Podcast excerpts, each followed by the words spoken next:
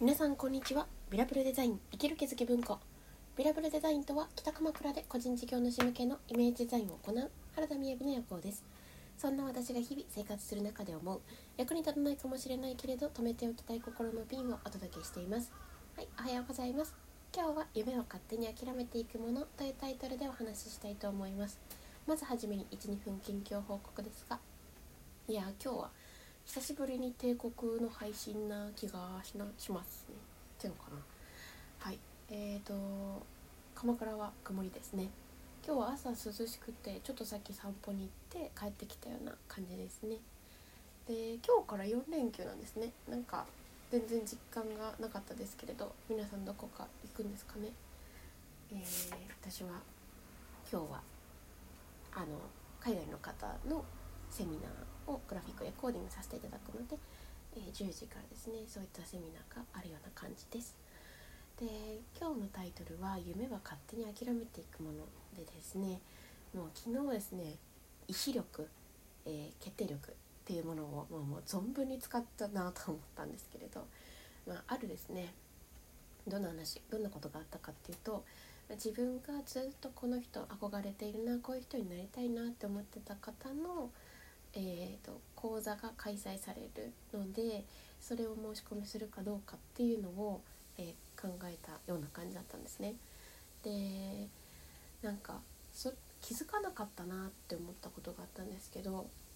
私はそのある女性の方の、えー、メルマガなどをずっと読んでいてでここ最近はその方が開催されている無料のオンラインセミナーをねちょっと受けてたりしたんですけどなんか移動中とか聞かせてもらいながらででまあなんかそういうキャンペーンがあるってことはセールスがあるのも分かっていたので、まあ、むしろそのセールスが楽しみだったんですよねどんなんだろうっていう。ででもう本当に想像通りこうご案内があってそうした時にうん正直半ば諦めもともと受けられるって思ってなかったんですけど見ていた時にあ受けたいなっていうのと、まあ、その方から直接、ね、オンラインなんですけど直接こう受けられるのって今期だけなんだみたいなのを見た時にですねまあその方が使っている言葉っていうのは、まあ、言ったらブランディングって言葉なんですよね。私は今仕事をしている中でブランディングっていう言葉を使っていなくてですね何ていうかイメージ制作とかあとはその方、まあそね、あのやりたいこと思いを持った方のイメージ制作をしてホームページとかを作っていくっていうことをしているんですけれどで、あ、の思いを思い描いているものを形にするっていうのでグラフィックレコーディングっていうものを使ってっていうのをやってるんですが、まあ、あのブランディングって歌うのって結構強いなと思って何ていうかうんまだ自分には大きいなっていうふうに思っていたんですよね。でまだねそうですねまだってまあまあまあ思ってたのかな多分当初は思ってたんですけどえっ、ー、といつからできるのかなっていうのはもう分からなくて多分いつの間にか無理なんじゃないかなっていう気持ちが結構あったんだなって今回気づいたんですよね、まあ、昨日に。ああら私、私言ったらですねブランディングやりたいって言ってるのも17からなんですよね しつこい。なんでなんかびっくりしてあそうなんだ私もう諦めてたんだっていうでナチュラルに諦めて過ぎてて気づかなかったんですけどそしたらあってことは私はもうやってみたいって思うものを真ん中に置いてなかったわけなんですよね中心に。でもちろん今頂いてるお仕事はしたいことなんですけれどなんだろうな自分の肩書きとか自分の関わり方としてそういうふうに関わることは難しいっていうことを決めつけていた。でだからいつの間にかそのずっとやってみたいなって思って思ったものを真ん中に置いてなかったんですよね。えーと思って。でまあ昨日決定力を結構使ったっていうのは、まあ、それであってその機会があるっていうこともあったんですけれど、まあ、昨日中にねすぐ決断するっていうこともあった上でまあお金もかかるわけですよ結構な額が。でお金をかかった時のプレッシャーっていうのもあるわけですね。で金で解決するものあねお金をかかった時のプレッシャー。なんかあのお金がかかるって言ってもまあまあ本当に私はなんかすごい時にまあどどうなんですかね。個人事業主の方結構普通なのかもしれないですけどお金がないよっていう時に講座に申し込むみたいな。もうこれいいなって思って自分取り入れようと思って、まあ、思考の学校の認定講師とかもそうですよね。あとは結局今勉強してた Facebook 集客っていうところのセールス喜ばれ営業っていう営業も学んでたんですけれどなんかそういうこれいいなって思うものと、まあ、その月で普通にこう支払いしていく額っていうのはまあ大体見合わないわけですよね。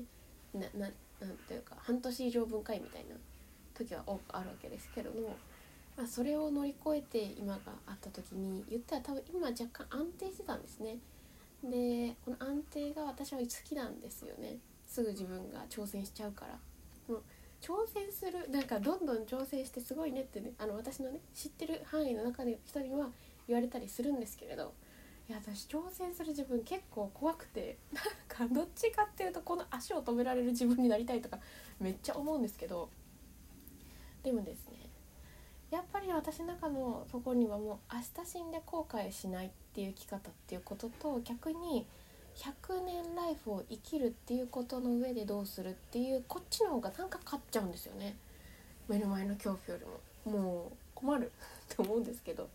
だからなんかお金が目の前で払える払えないっていうよりもこのえある程度負担した後のプレッシャーの状態に不安なんですよね。の制作とかもしているデザイナーさんあ個人事業の方分かるかもしれないですけどあの精神的にちょっと不安定になるとつなんか仕事に影響が出るなっていう。で、ま、もうずっとそういうことはなかったんですけどでもやっぱ本当に金銭的に危ないなって思った時で去年の6月とかですね。でもう本当多分よく作ってたなと思いますけどなんかうん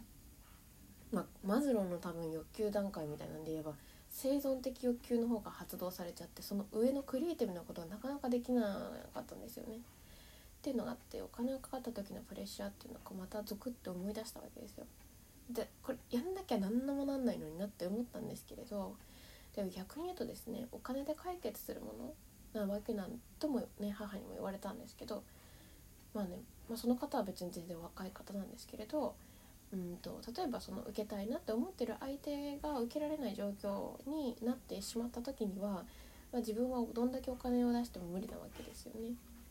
で,、まあ、でも今回もそうですけれどその方直接お話しするのは今回だけっていうことであればじゃあ私が勇気を出して2期に申し込んでもそれはまあ遅いわけですよねっ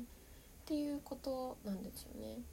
でまあなんかもう分かってきてるのはやっぱりそうやって多額に支払ったものは私は確実に元を取るって決めているので、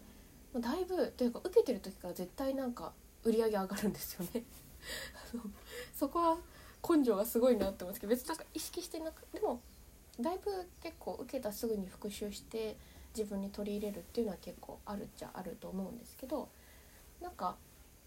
でもすでに一生ものだなと思ってるんですよね。例えばこの思考の学校とかって別にこう、えっと、こう受講生さんって一人も来なくたとしても自分が自分としてすごく安心できる毎日になれたなっていうのはやっぱ講師までやれてすごく思いますし、まあ、あの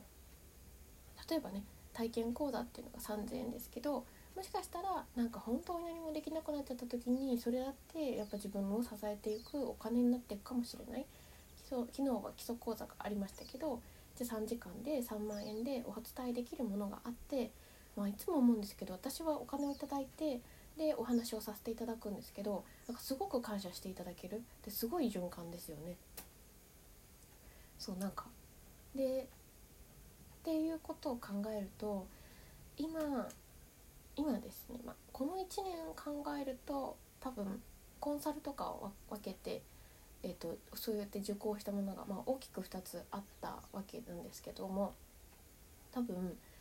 全部通して思うのは磨いていく時間って重要だなと思って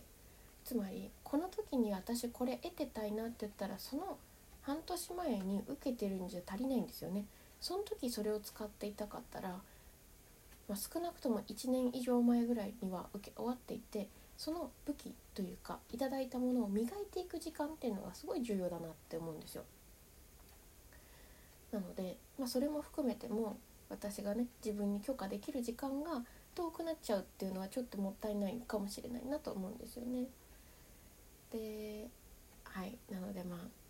このね自分の一番やりたいことというか、まあ、なりたい像っていう感じかななりたい像を真ん中に置いてそれをこう得ていくことを自分に許可するってすごく重要だなって思った話でした。今日も聞いていただいてありがとうございます。それではバイバイ。